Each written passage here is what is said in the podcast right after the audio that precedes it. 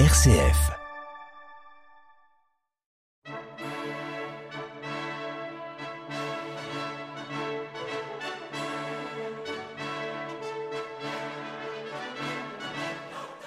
Charpentier ou philosophe, reine ou paysanne, pape ou bergère, ces hommes et ces femmes de toutes les époques et de toutes les nations ont agi pour le bien de l'humanité et pour la plus grande gloire de Dieu. Depuis 2000 ans, au travers de ces vies, une histoire s'écrit, celle de Dieu à l'œuvre dans le monde, celle de Dieu dans l'histoire, une histoire dont un chapitre vous est raconté par Laurent Verporten. Alléluia, alléluia, alléluia, alléluia. Aujourd'hui, Notre-Dame de Guadalupe, quand la Vierge va au Nouveau Monde.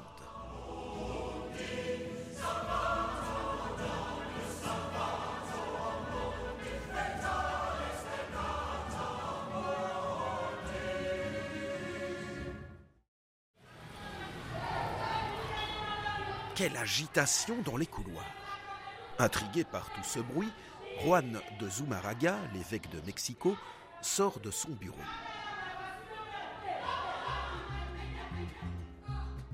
Le 9 décembre 1531, dans les couloirs de la résidence épiscopale, le désordre bat son plein. Un Indien d'une cinquantaine d'années, de conditions très modestes, demande à rencontrer l'évêque. Le personnel hésite à le mettre à la porte. Tout le monde regarde cet étrange visiteur avec des yeux ronds. Mais l'homme parle si vivement, dans sa langue maternelle, le nahuatl, que l'évêque accepte de le recevoir. Pourquoi donc cet Indien lui demande-t-il un entretien avec autant d'insistance ? On recherche un interprète, le visiteur attend dans l'antichambre, et quand on l'a trouvé, intimidé, il pénètre enfin dans le bureau de l'ecclésiastique. « Pourquoi désirez-vous me rencontrer si expressément ?» lui demande l'évêque sur un ton paternel. « Je m'appelle Juan Diego et je suis chrétien, » répond-il dans un souffle.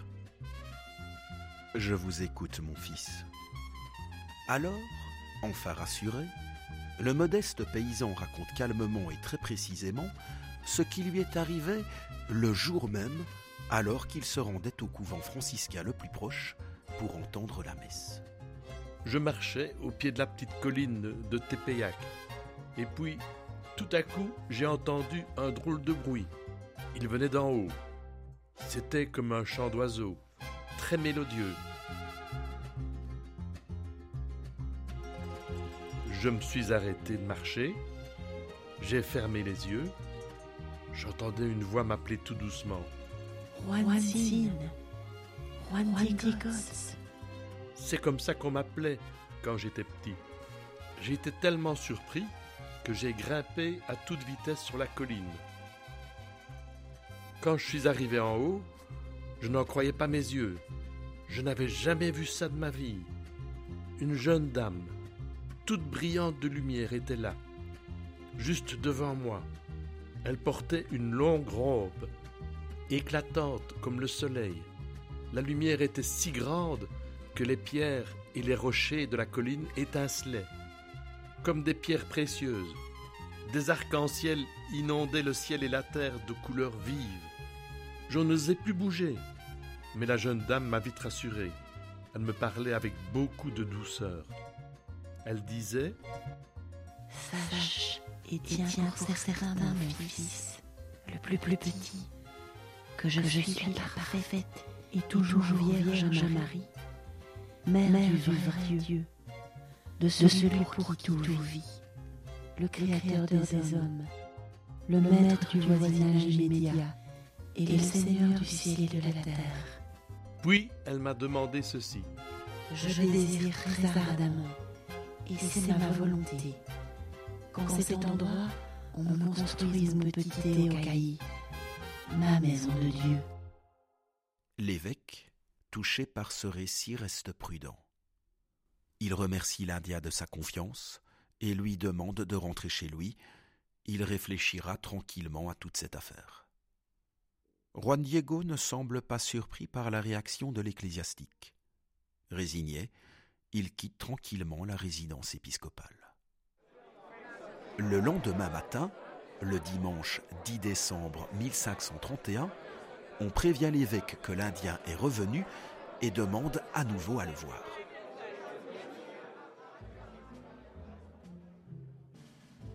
Juan de Zumarraga fait prévenir immédiatement l'interprète et reçoit Juan Diego.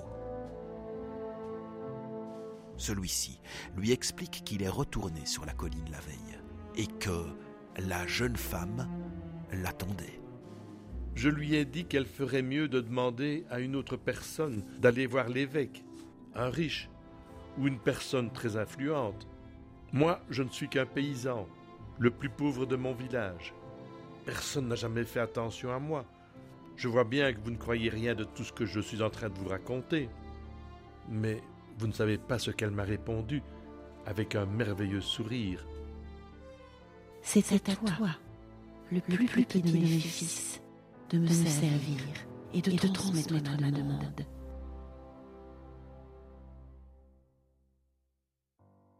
Juan Diego se tait. Il attend la réponse de l'évêque. Celui-ci le questionne longuement sur cette jeune dame, sur ses gestes, sur ses paroles. Il écoute avec attention l'Indien, qui répond calmement à chaque question. Juan de Zumarraga est convaincu que Juan Diego est parfaitement sain d'esprit. Ses propos sont cohérents. Et, bien qu'il soit très intimidé, son attitude est sereine. Quant à ce qu'il raconte, cela ne comporte rien qui ne soit pas conforme à la doctrine chrétienne. Se pourrait-il alors que ce petit paysan ait vraiment vu la mère de Dieu? Ou a-t-il pu être manipulé? Par mesure de prudence, l'évêque demande à Juan Diego un signe qui prouverait la véracité de ses propos. L'Indien repart donc, sans manifester la moindre impatience. Comment un évêque pourrait-il le croire, lui, Juan Diego, le dernier de son village?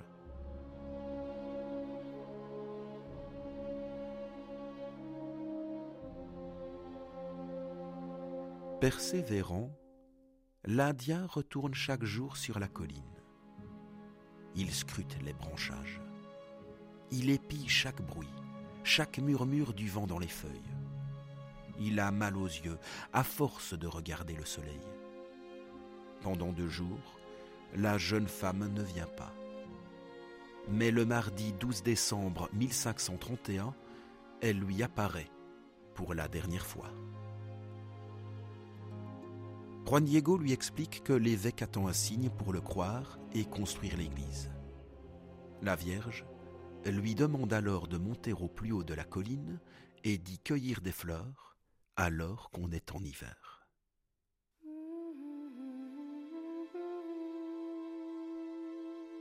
Juan Diego s'attend à trouver des chardons, ou tout au plus quelques résineux au milieu des rochers. Mais il obéit et escalade la colline. Quelle n'est pas sa surprise en arrivant au sommet? Une myriade de fleurs, toutes plus belles les unes que les autres, recouvrent comme un tapis le sol gelé de la colline. Aussitôt, il en cueille une brassée et la serre sur son cœur, dans son manteau. Pour la 3e fois, Juan Diego demande à rencontrer l'évêque de Mexico. Plus personne ne le fait attendre. Quand il entre dans le bureau de Juan de Zumarraga, il se contente d'ouvrir son manteau pour lui montrer les fleurs. Des fleurs en plein hiver. L'évêque n'a jamais vu cela, se dit-il. Le bouquet tombe, mais l'évêque jette à peine un regard sur les fleurs qui jonchent le sol. Car sous ses yeux, une image apparaît comme une peinture sur le tissu blanc du manteau. C'est un dessin d'une extrême finesse. Le visage de la Vierge, car c'est bien celui de la Mère de Dieu, l'évêque en est convaincu, est d'une merveilleuse beauté. Un sourire maternel, d'une très grande douceur l'illumine. Elle se tient les mains jointes, la tête légèrement penchée sur la droite, couverte d'un voile constellé d'étoiles d'or qui tombe jusqu'à ses pieds. Soutenue par un ange, aux ailes à demi déployées, elle éclipse le soleil au point que ses rayons semble jaillir de son corps. Juan de Zumarraga est bouleversé par cette image, dont l'origine est, à n'en pas douter, miraculeuse. Il demande aussitôt à Juan Diego de le mener sur la colline de Tepeyac. Il est maintenant certain que la Vierge Marie est apparue en ce lieu, et, le jour même, il ordonne qu'une chapelle y soit construite pour répondre à la demande de celle qu'il nomme Notre-Dame de Tepeyac.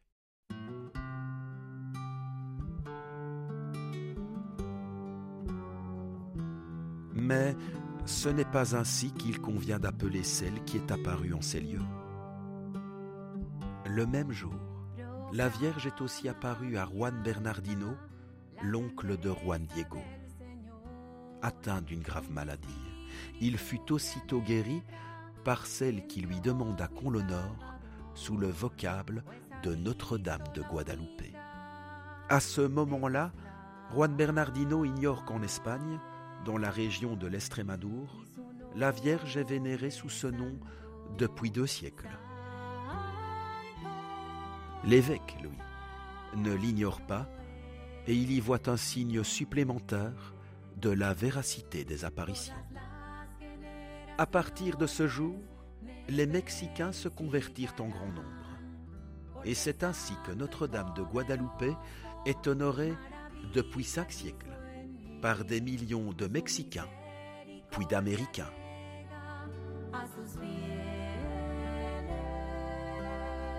C'était Dieu dans l'histoire, consacré aujourd'hui aux apparitions de Notre-Dame de Guadalupe et à Saint Juan Diego, qui fut le témoin de ces apparitions, qui eurent lieu les 9, 10 et 12 décembre 1531 sur la colline de Tepeyac, au Mexique.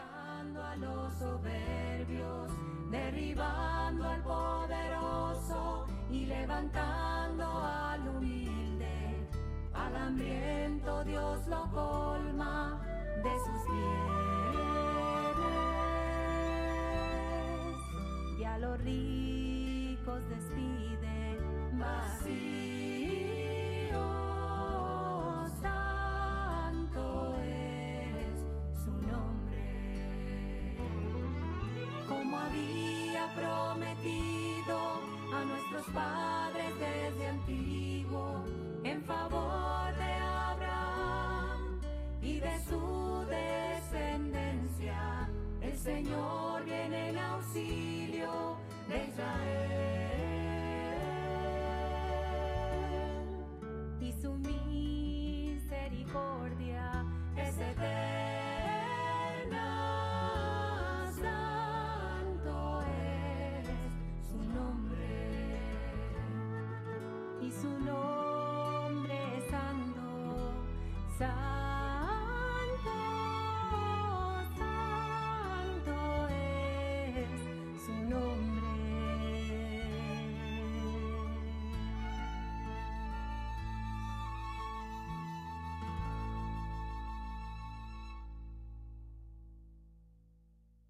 Cette émission était réalisée sur base de l'ouvrage collectif intitulé « Le Livre des Merveilles », publié chez Mame-Plon en 1999.